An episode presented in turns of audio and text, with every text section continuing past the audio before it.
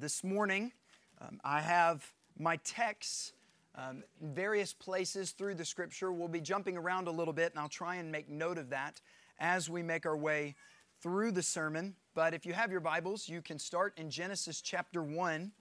We will begin in the first chapter of Genesis, Genesis chapter 1, starting in verse 26, and I'll read there in just a moment. First, I am going to ask God's blessing on our time this morning.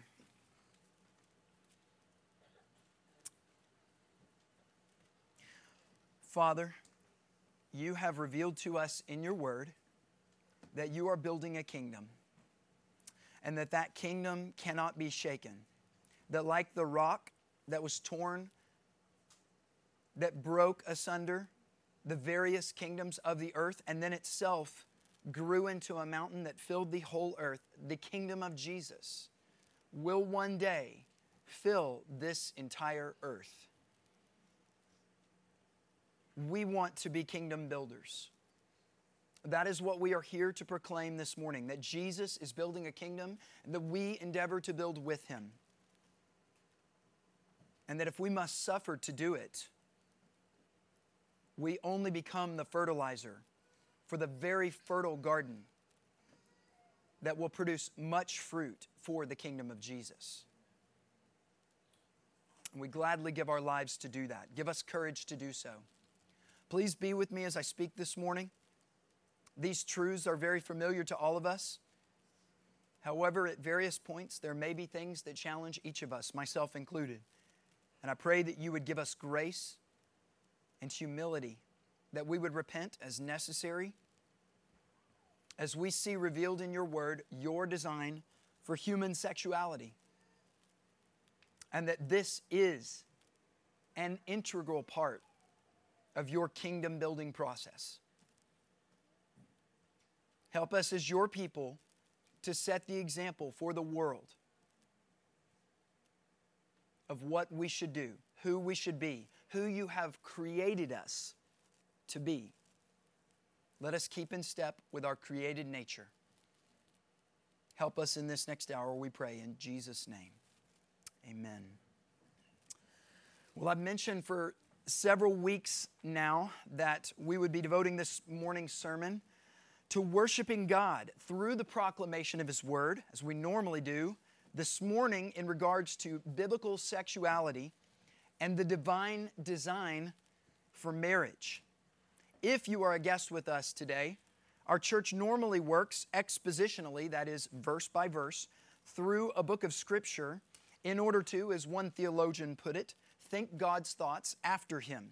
We want to follow the mind of God as He revealed Himself verse by verse through the Holy Spirit, through the pen of the apostles. We are taking a break from that pattern this morning, as Jeremy mentioned earlier, to stand alongside pastors from Canada in the U.S. and all over the world. We are locking arms with them today to condemn tyrannical governments that have, as Jeremy has said in the past, lost their ever loving minds.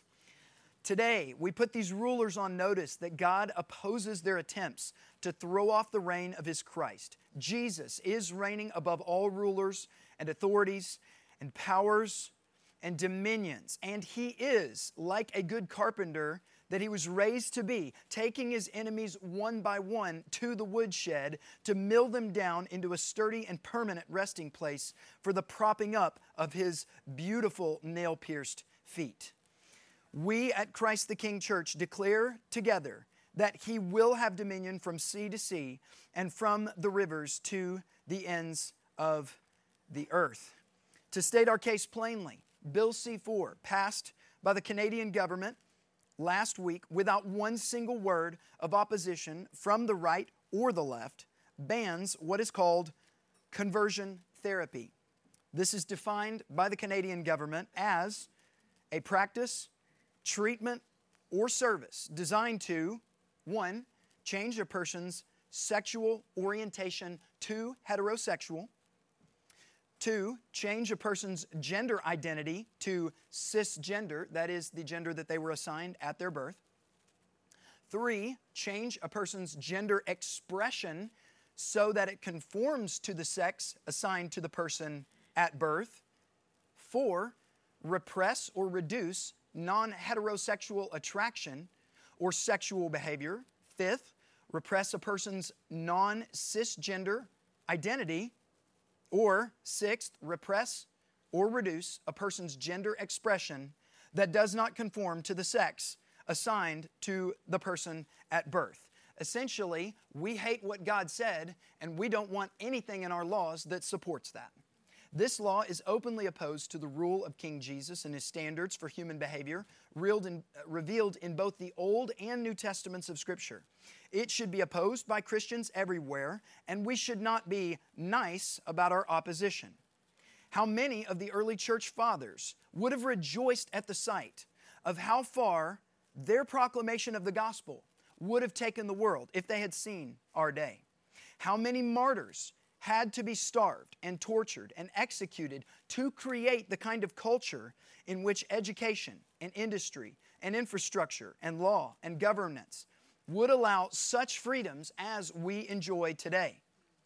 How many times will believers called to such a time as this lay down and roll over and play dead for the enemies of God who don't care about God and His people, and they hate every breath that we take. No more. In Section 33 of the Canadian Charter, there is a now infamous piece of law called the Notwithstanding Clause. This clause gives Parliament the option to override portions of the Charter. That clause has been used to protect both fundamental freedoms legal rights, and what is now today called equality rights. This morning, we invoke the supreme notwithstanding clause. It cannot be resisted. It overrides Bill C 4, bringing it crumbling to its knees.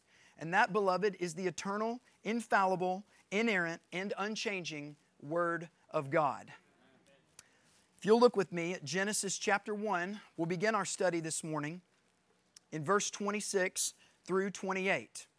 And as my brother read from the New American Standard Bible, this morning's quotations will also come from the New American Standard Bible. Genesis chapter 1, in the image of God, beginning in verse 26.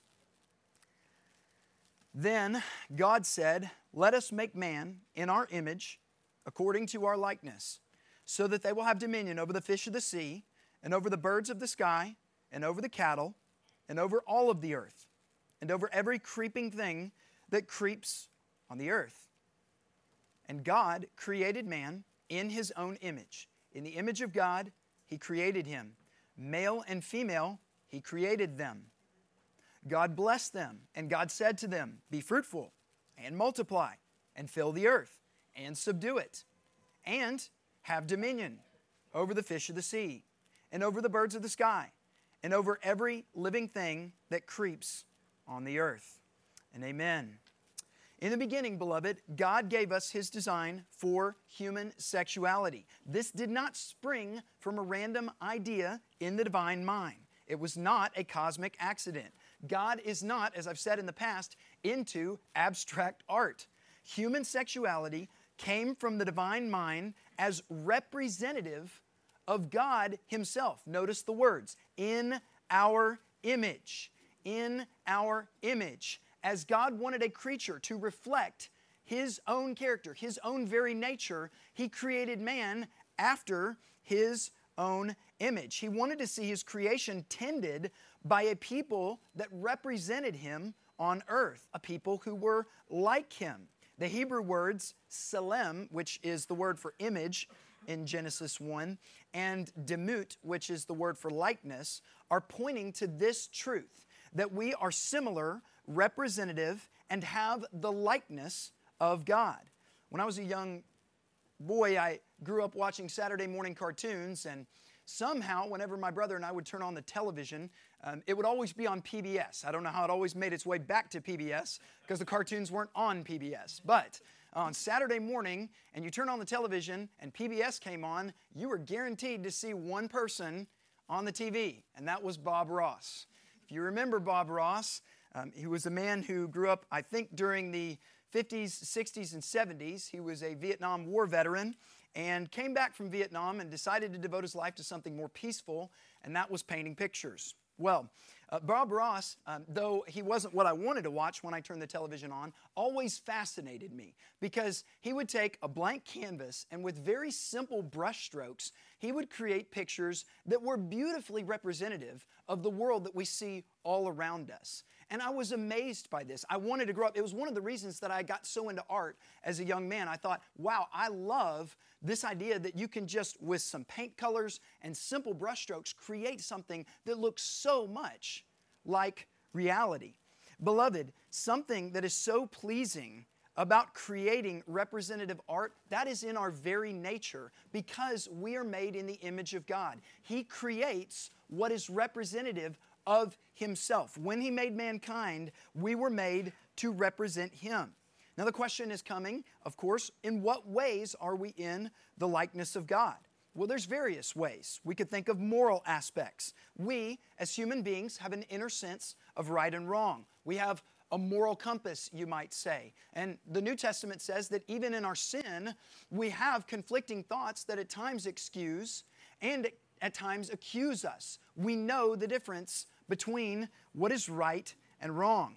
We have a moral aspect. There's also spiritual aspects to our likeness to God. We have an immaterial spirit that distinguishes us from the animal kingdom. This immaterial spirit allows us to relate to the immaterial God. It also allows us to, as God does, live forever.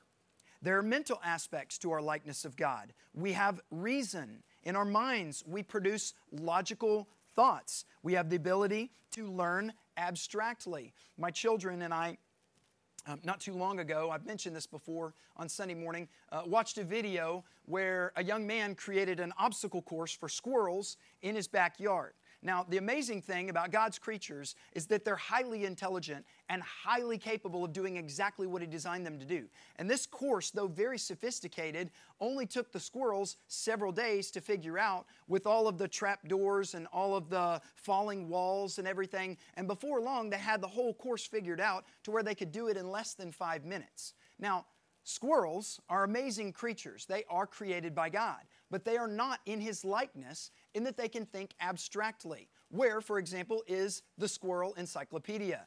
Do squirrels build libraries? Do they make football stadiums and go to events? They do not, because they don't have the ability, like all the animal kingdom, to think abstractly as we do. We create language, we create art, we have emotions.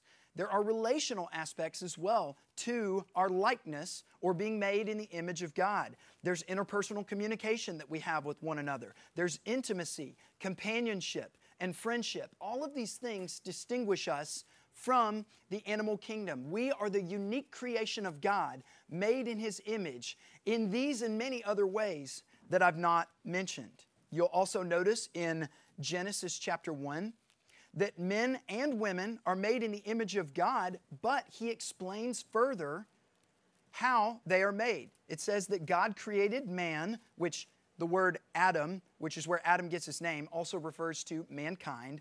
God created man or mankind in his own image, but then he says, male and female, he created them.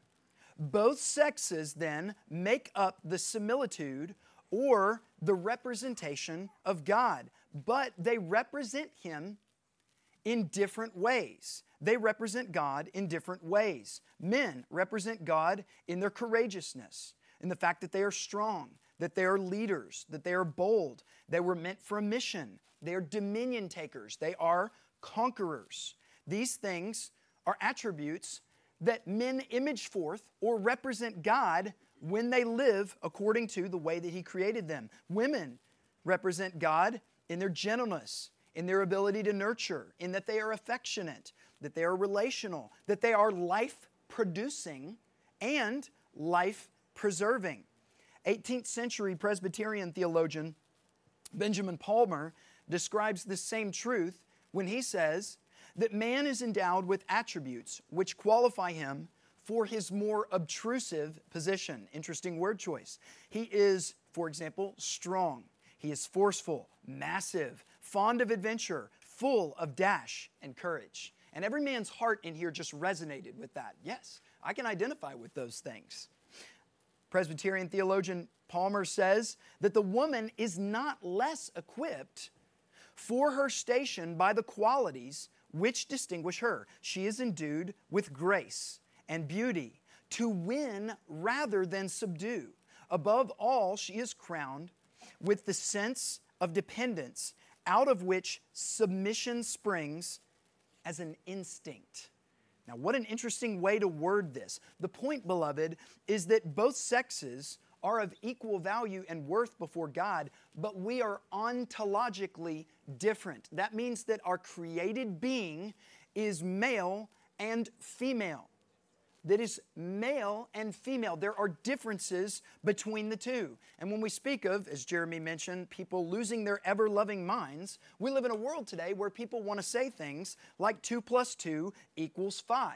We all know that you can't build that way. I would love for someone to challenge the public. I, let's give $2 million to the man who will build a building on 2 plus 2 equals 5. Nobody would take the challenge because it doesn't work. And yet, when it comes to human sexuality, we have disregarded God's identifying us as male and female, that we are ontologically different, that we have different natures, and the world is crumbling apart around us because of this exact reason. Christians, we need to wake up and we need to realize that Satan is never going to be satisfied with his attempts to overthrow the reign of Christ. Think about it, beloved. Assaults on the Trinity have been fought throughout the history of the church, but large in part, the truth of what we believe about the Trinity in Scripture has been codified and we believe it, and it's not a huge battle anymore. Yes, if you speak to some Mormons or Jehovah's Witnesses, you're going to have conversations about that. But large in part, fights over the Trinity have been fought and won. Distortions of the person and work of Christ have been soundly defeated. The Reformation brought purity and clarity back to the gospel. Beloved, I've mentioned to you before that the heresy of our lifetimes, both yours and mine, is against this one issue the image of God in man. That is the heresy of our lifetimes. This is what we will have to fight likely all of our days. And yes, as with all of the other heresies of the church, Jesus will emerge victorious. This fight will be won by the church by the power of the Holy Spirit through Christ and His reigning kingdom, but we are going to have to stand together and fight. And that is exactly why we are doing what we are doing this morning. That's really what this is all about, anyway, right? I mean, human beings are God's idea. But what does the world say? Well, I hate God's ideas. Human beings are made in God's image. Well, the world says, I hate anything that reminds me of God. Being made in God's image, mankind resembles God. Well, the world says, I don't want to resemble God, I'd rather be God. God's image is seen not in one gender, but in two male and female. And the world responds by saying, God can't tell me what I am. We rebuke you. We rebuke you, world. Yes, God can and does tell you what you are. You might fancy that you, being born a male, have some different chromosomes. You cannot change that. It is unchangeable. It is built into the fabric of the universe that God created them male and female. And beloved, I would challenge all of us sitting here this morning. How did we get here? It's because over time, Christians have gotten more and more embarrassed about the Word of God. We've gotten more and more embarrassed about what the Bible teaches us, particularly in the earlier pages.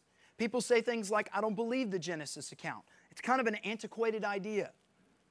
It's not intellectually honest to think that the opening chapters of Scripture record actual history, right? Does it really matter that God created the world in six 24 hour days? Yes, amen. amen. Moses probably didn't write the Pentateuch, but it's a nice series of stories.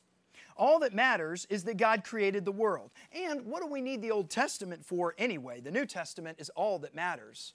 Beloved, the Church of Jesus Christ needs to repent of these foolish and wicked thoughts. We need to begin to stand for all of Scripture. One of the great truths of the Reformation is sola scriptura, but that is being distorted in our day. I've mentioned before, people want to say it's about the gospel, sola scriptura.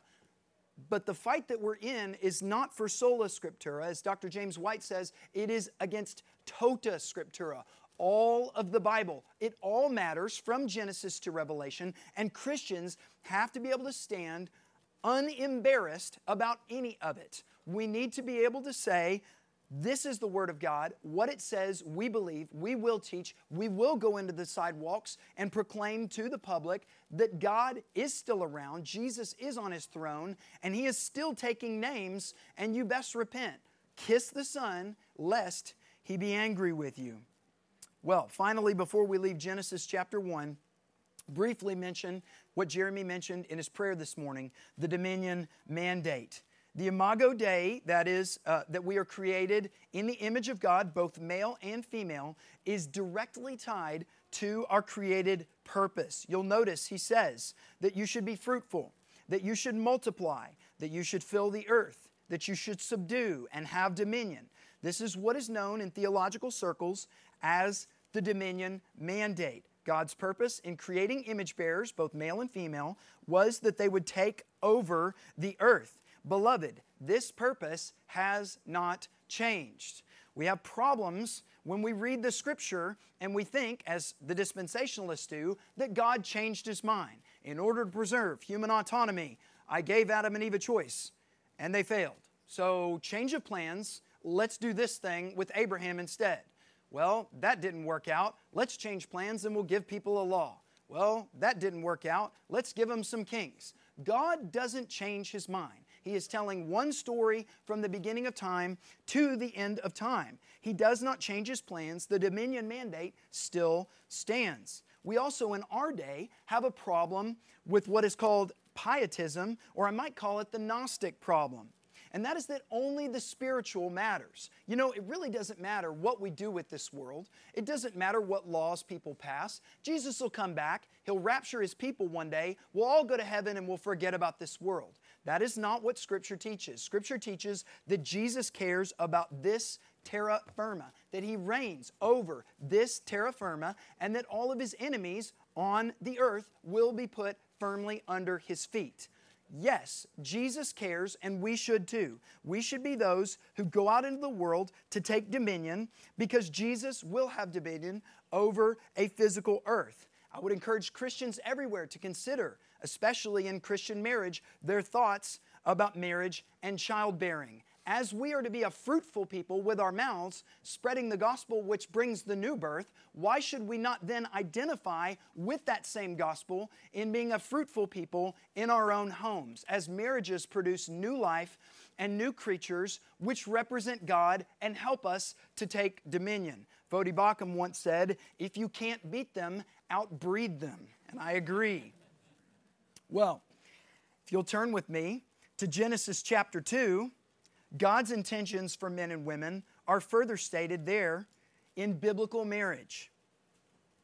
Genesis chapter 2, verse 24. The Word of God says, Therefore, a man shall leave his father and mother and cleave to his wife, and they shall become one flesh. In order to be fruitful and multiply, there was one and only one combination of the sexes divinely given one man, one woman in covenant marriage. God ordained this, God sanctioned it, and God officiated it. And lest anyone claim that this is an Old Testament idea, Jesus himself quotes this passage as authoritative, as Jesus often does the New Te- in the New Testament, quoting from the Old Testament as though it's authoritative, and it is. From the beginning, Jesus said, of creation, God made them male and female. For this reason, a man shall leave his father and mother, and the two shall become one flesh. So they are no longer two, but one flesh. What therefore God has joined together, let not man separate. That's from Mark chapter 10, verses 6 through 9. Notice, God the Father and God the Son and God the Holy Spirit designed and they acknowledge and accept only two genders, male and female. The reason for male and female was marriage. Does God does, um, God did bless Adam and Eve and their marriage, and at the same time, he condemns all other unions. Fornication, that is sex outside of marriage, is condemned in the seventh commandment in Exodus 20. It's also condemned by Jesus in Mark chapter 7. Homosexuality, which we should call sodomy, is condemned in Leviticus 18, verse 22, and also in the New Testament in Romans 1, and we'll get to that passage in just a moment. That also includes lesbianism. It is condemned by God. Bestiality is condemned in Leviticus 18:23 and polygamy is condemned in Genesis 2:24 right where we're reading and in other places. Now, we have many evangelical leaders today that say things like the former leader of the Southern Baptist Convention, J.D. Greear said We should whisper about the sins that God whispers about, and we should shout about the sins that He shouts about. I would encourage Mr. Greear to read the entire Bible. God shouts about His design for sexuality, marriage, and there being only two genders. God doesn't need to say two plus two. It is plainly obvious. God doesn't need to punch us in the face with commandments about it must be this way because they're already there. They're in the text. It's so obvious to anybody with eyeballs. God says this is the only way that it should be. And beloved, I think that we should bring back shame to sexual perversion. I think that we should bring back shame to sexual perversion. You notice in the world today that is everything that comes to us as sexual misconduct or sexual sin is about coming out of the closet. There are websites devoted to this, even Christians living out loud their sexuality, which is not in accordance with God's design. I mentioned earlier that we should call homosexuality sodomy. Why? Because it reminds sinners of what God did to people who said, I don't like the way you made me they went off to have sex with other men, men having sex with men. And God said, as I asked my children last night, I will rain down fire on them in judgment. This is how God feels about sexual perversion. He is coming again to judge the world in judgment over their sin in righteousness, and He will do this by raining fire on the earth. All people who are involved in sexual perversion should repent and turn to Christ while there is still time. Beloved, we do not treat any other sin in the world this way. If I stood up before you this morning and I said, you know what, I have adulterous thoughts, and um, I just want everybody to know that. I'm gonna come out, I'm gonna tell you guys, I have adulterous thoughts all the time. Now, don't worry, I never act on them, okay? Um, but, but they're there all the time, and, and that is just the way that I am. I'm a Christian, but in my mind, I'm always thinking about adulterous things. That is wickedness and it is wrong. No, we don't treat any other sin this way. We would not say that about pedophilia. We would not say that about stealing, about covetousness. When we think of those sins, we keep them, so to speak, in the closet. Why? Because they're shameful. Because God thinks they are evil and sinful because they go against His created nature for all of our lives. And we should think the same way about perversion with human sexuality. That does not mean that somebody who is tempted with homosexual or sodomite thoughts shouldn't come and confess those sins. They absolutely should. We are called to bear one another's burdens and so fulfill the law of Christ. However, we are not to promote these things as though it's any kind of good thing. It is not. It is sinful, wicked, and yes, over our lives, Jesus will sanctify us, and one way or the other, we will be made like Christ and be conformed to his image and his pattern of human sexuality, even if it takes to the day of our death. Now, I want to speak to you briefly about something I mentioned last week, which is this idea of gendered piety. I mentioned last week this idea of gendered piety, and beloved, this is a point of application for our church and the people of God. In addition to God's plan for marriage, which is XX and XY chromosome only combination, that's the only combination that God sanctions, the way God designed us to pursue Christ likeness is based on our gender. Let me say that again the way God designed us to pursue Christ likeness is based on our gender. Simply put, your piety is gendered. What do I mean by that? You might say, I thought that we were all conformed to the image of Christ in the same ways. We all abide in Christ. We all pray without ceasing. We all study and obey God's word. We evangelize. We regularly attend worship with the saints, so on and so forth. Aren't those things that we're all called to? Yes, but we do them distinctly as both men and women, male and female. What we are missing is this idea of nature our created nature even plays in to the ways in which we live out holiness before a holy God. A common view on male and female relationships in the church today is the complementarian view. And that view states that men and women have equal value before God, but they have differing roles. Now, there's nothing to disagree with there. Yes, men and women are of equal value before God, and yes, they do have differing roles. But what I'd like to do is further clarify the complementarian position by saying that those roles are not based in a random idea of God. He did not create a man and a woman and then think, oh, wait, somebody's got to be the leader. Um, eeny, meeny, miny, mo. Okay, oh, it's the dude, okay? That's not the way that he decided what he was going to do. He created a man with the nature of being a leader, he created the woman with the nature of being a helpmeet. And you see this play out all the time as the New Testament writers tell us how we are to work out our salvation with fear and trembling. For example, the husbands, you're to love your wife just as Christ loved the church and gave himself up for her. I heard one pastor say that simply put, masculinity is the glad assumption of sacrificial responsibility.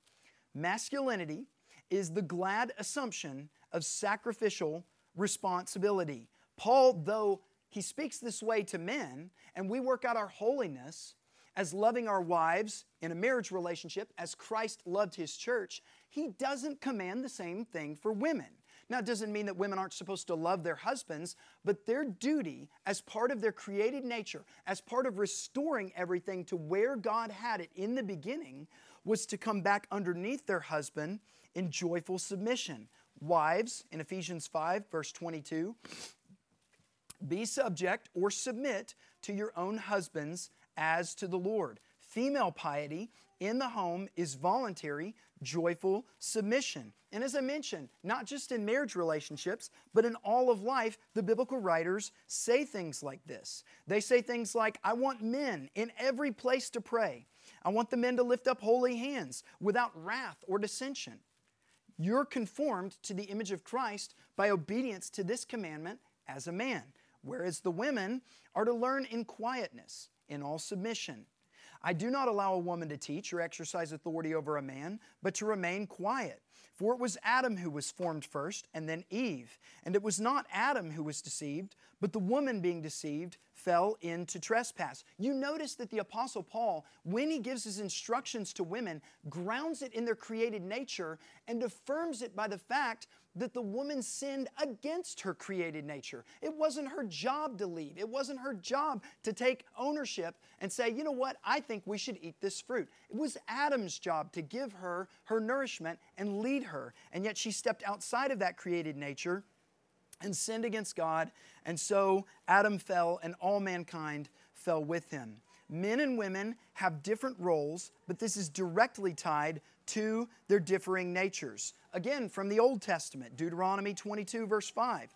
A woman shall not wear a man's clothing, nor shall a man put on woman's clothing. For whoever does these things is an abomination to Yahweh your God. Remember, not just our image bearing reflects God, but the commandments of God reflect God. He created things in a certain order, and He said, I want it to follow that order. Why are women not to put on a man's garment? If you actually do the work here, it's talking about a military garment. It's talking about a kind of garment that a man would wear into war. Women are not to do that. Why? Because I didn't create women to do that.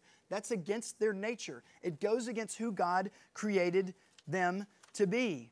It's not an arbitrary law. Not only should women not serve in the military, which is certainly what Deuteronomy 22:5 is teaching us, they should not serve in the government. It is against their nature to lead. God says this is a curse on a land. In Isaiah chapter 3 verses 11 to 12, Woe to the wicked, it will go badly for him.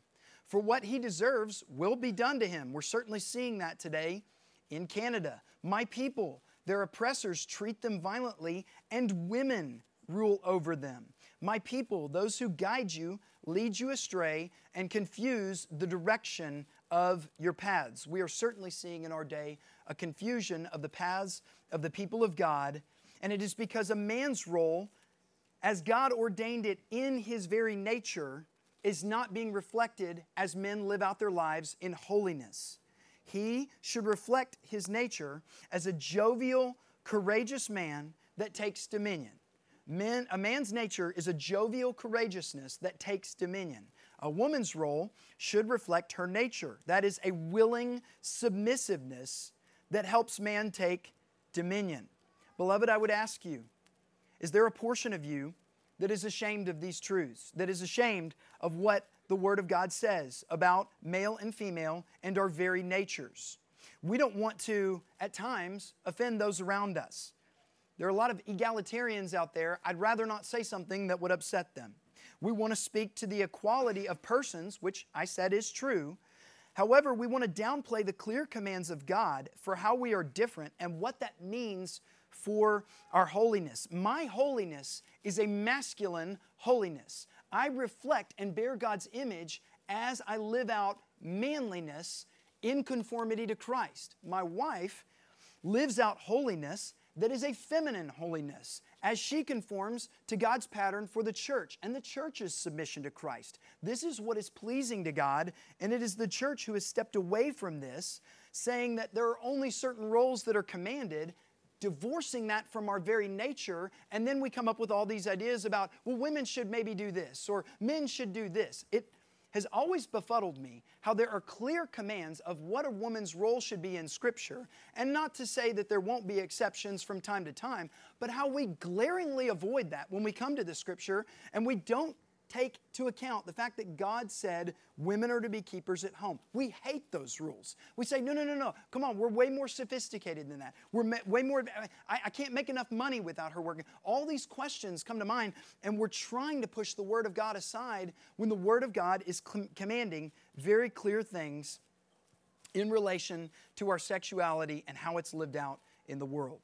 Well, lastly, if you'll turn over to 1 Corinthians chapter 6, I want to talk about the sin of deviation and the gospel of Jesus Christ. The sin of deviation and the gospel of Jesus Christ. Thus far, we have stated that God made people in His image, that they are made male and female, that one man and one woman is the only God ordained, God sanctioned, God officiated, designed for marriage, and that men and women are conformed into the image of Christ according to their differing natures, what I've called gendered piety. Let's look at the sin of deviation.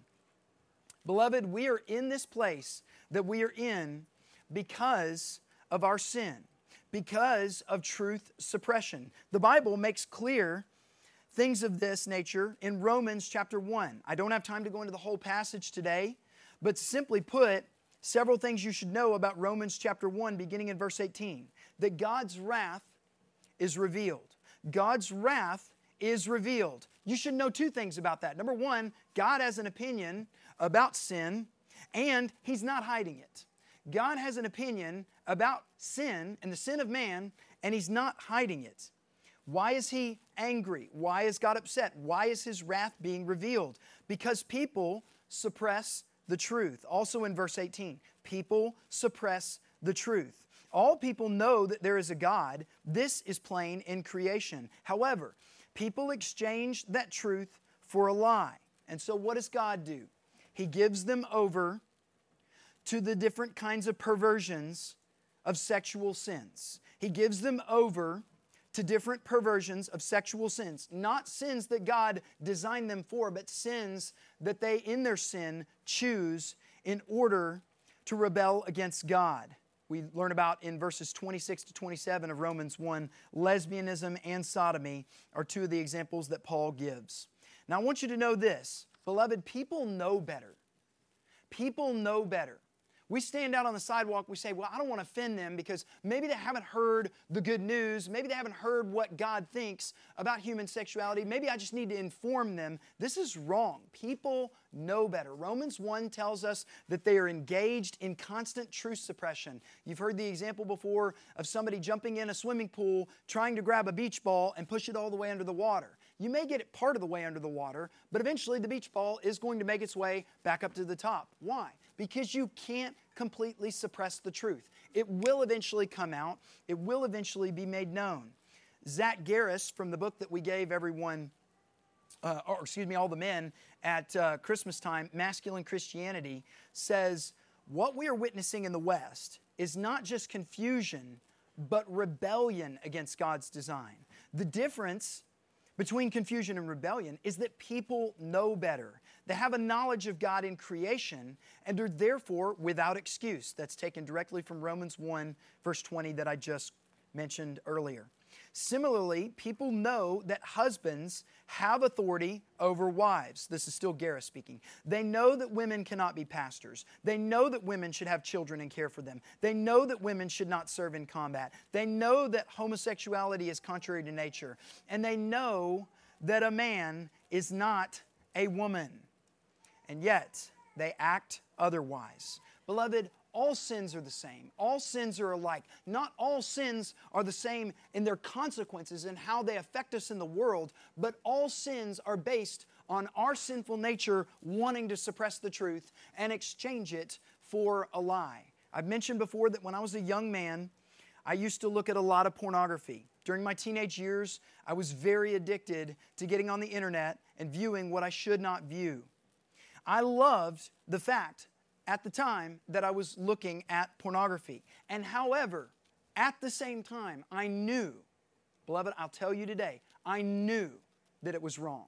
I knew that I should not do this. I knew that it was wickedness, that it was lousy, that I was a coward. I knew what I was doing was something that God hated. And the good news is that Jesus died for me and for people who have messed up gender identities and want to call themselves girls when God made them a boy, or want to engage in marriage relationships or what they're calling marriage, as it's been called a mirage, of two boys being together or three girls or whatever it may be. Jesus died for people like this. He doesn't say in Isaiah 53 that some of us, like sheep, have gone astray. He says that all of us, like sheep, have gone astray. Each of us has turned to his own way, but Yahweh has caused the iniquity of all of us to fall on him. That is the Lord Jesus. Today, we declare the good news of Jesus Christ. And that good news is that for all the wickedness and rebellion and sexual perversion of mankind and every other sin of covetousness, stealing, murder, lying, every other sin, there has been a perfect atonement given.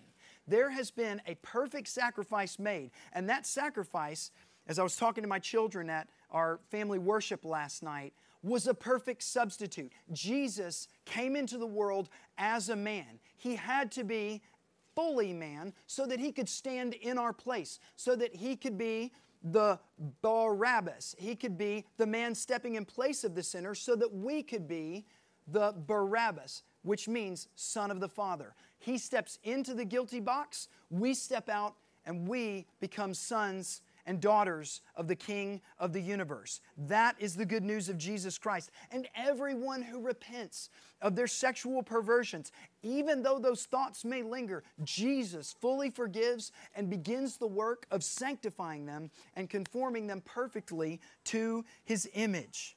Know this, beloved sexual sin and deviation finds its complete liberation in Christ. Finally, the passage you've turned to, 1 Corinthians 6 9 through 11. Or do you not know that the unrighteous will not inherit the kingdom of God? Do not be deceived. Neither the sexually immoral, nor idolaters, nor adulterers, nor effeminate, nor homosexuals, nor thieves, nor the greedy nor drunkards, nor revilers, nor swindlers will inherit the kingdom of God. Stop right there. If you quit reading right there and you feel the weight of the guilt and the judgment of the world, you're sensing exactly what the Apostle Paul wants you to sense. We should be in a position where we feel utterly hopeless, utterly without hope that we could reconcile this problem. God doesn't call into heaven bad people. He doesn't call into heaven good people. The only people who get to heaven are perfect people. That's it. And we should ask the question then, how could I ever be made perfect? And that is through the blood atonement of Jesus Christ. And of course, the famous next words. Paul says to the Corinthians, and such were some of you. Such were some of you, but you were washed, you were sanctified, you were justified in the name of the Lord Jesus Christ and by the Spirit of our God. Beloved, I ask you, have you considered how much of the glory of the gospel is in the past tense? How much of the glory of the gospel is in the past tense? Washed, sanctified, justified, cleansed, bore our sins, been put away, made us alive. By grace you have been saved, have been seated with him. Such were some of you. Such were some of you. Why are we speaking on this issue this morning? Because Bill C 4 will not allow. Such were some of you. No, no, no. When you choose to be a sodomite, when you choose to be something other than the gender you were assigned at birth, you must stay that way. We must normalize sexual perversion. We want it to be normal. Some of the ladies have recently watched a short clip of a Disney movie that never made it to air. And it's this idea of male and female. And though they're very, very different, they come together in this perfect and beautiful harmony. And my children and my wife and I watched it last night, and someone in our home said, I don't know why they would reject that. That's so normal. That's exactly why they reject it, because it's normal. And they don't want it to be normal. They don't want such were some of you, where people are brought back into conformity to Christ and His standards. That's why all people must be conformed to Christ, and they come through the door Jesus Christ. He is the only way to be saved. But all who come to Him can be saved. Sexual sinners, and all sinners for that matter, can find hope in freedom in Christ alone. Beloved, you know that this law in Canada is not the only legal overreach in government history. In our land, a man and a woman can legally get a divorce for any reason or no reason at all. By the way, that trend got started where most unbiblical laws in America get started, and that is in California. You might not have known, but it was passed into law in the state of California by, at that time, Governor Ronald Reagan. There are ongoing efforts right now in our own country to require women to register for the military draft, another ungodly overreach.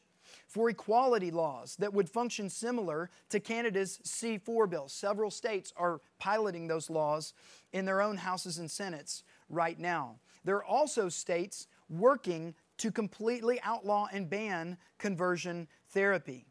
Though Roe v. Wade is not a law, most people in our country, including Christians, believe that it is a law, and our justices of the peace are doing nothing to stop it.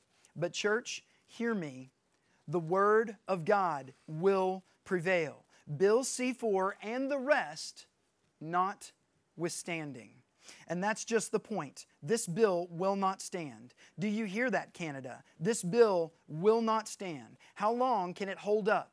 In passing this legislation, these people have signed their own death warrant. Here is an example of what I mean. Recently, Matt Walsh, host of the Daily Wire, was suspended from Twitter for this tweet. He said, The greatest female Jeopardy champion of all time is a man. The top female college swimmer is a man. The first female four star admiral in the public health service is a man.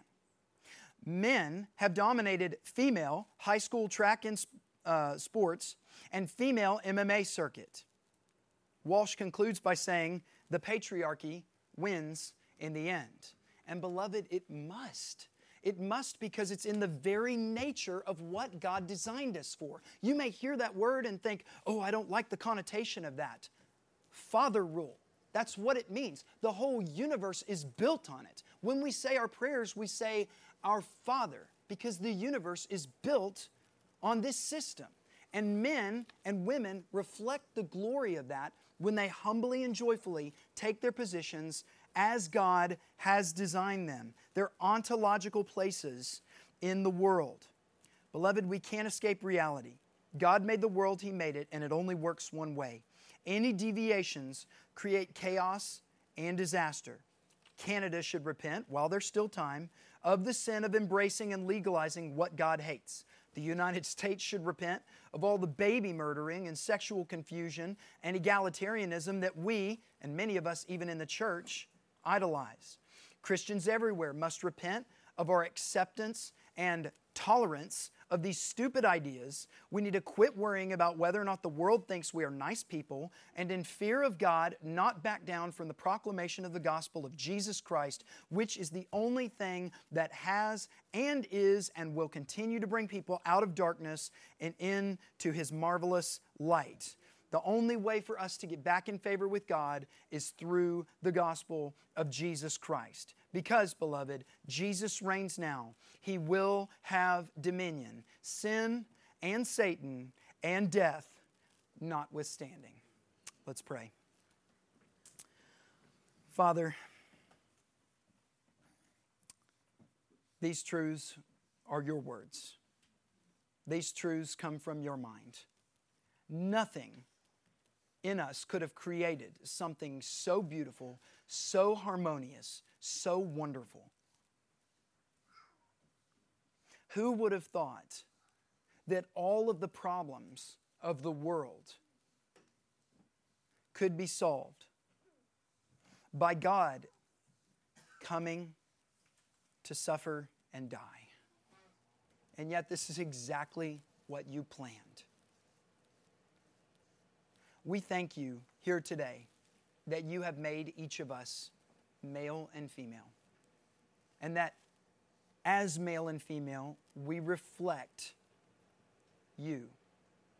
We are made in your image. We thank you for this.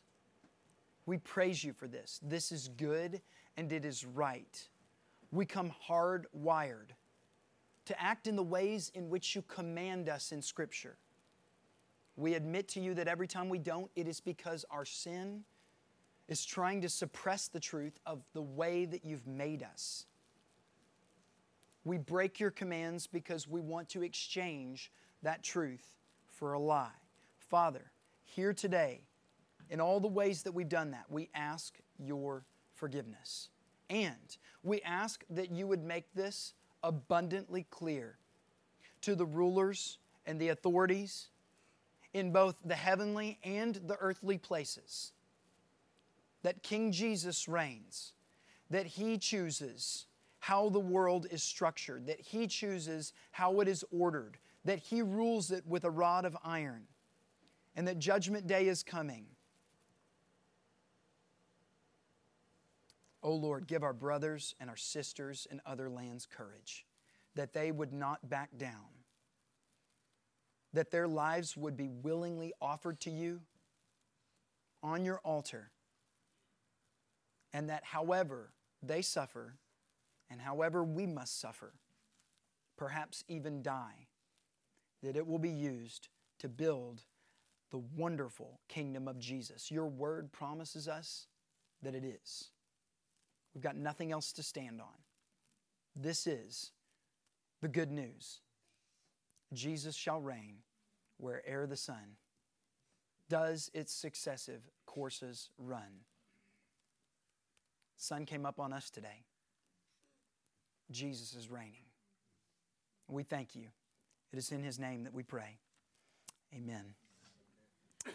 Well, beloved, we're going to take the next few minutes to convert this room to our eating space.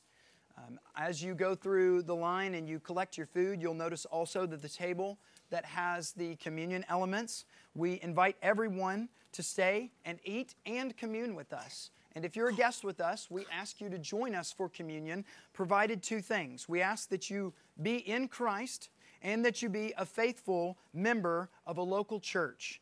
Those two things. In Christ, you must have seen, identified, and repented and turned from all of your sin, turning in hope and faith to Jesus Christ. And if you are a faithful member of a local church, that means that you are an active participant, you are a consistent member, and you are not under discipline, you are, in our minds, a faithful member of a local church. And if someone here can identify that and say, Yes, I know that to be true of my brother, my sister, we welcome you to come to the table with us. Well, as I dismiss us, may Christ dwell in your hearts through faith, that you, being rooted and grounded in love, may have strength to comprehend with all the saints what is the breadth and length and height and depth, and to know the love of Christ that surpasses knowledge, that you may be filled with all the fullness of God. Amen and amen. Beloved, you are dismissed.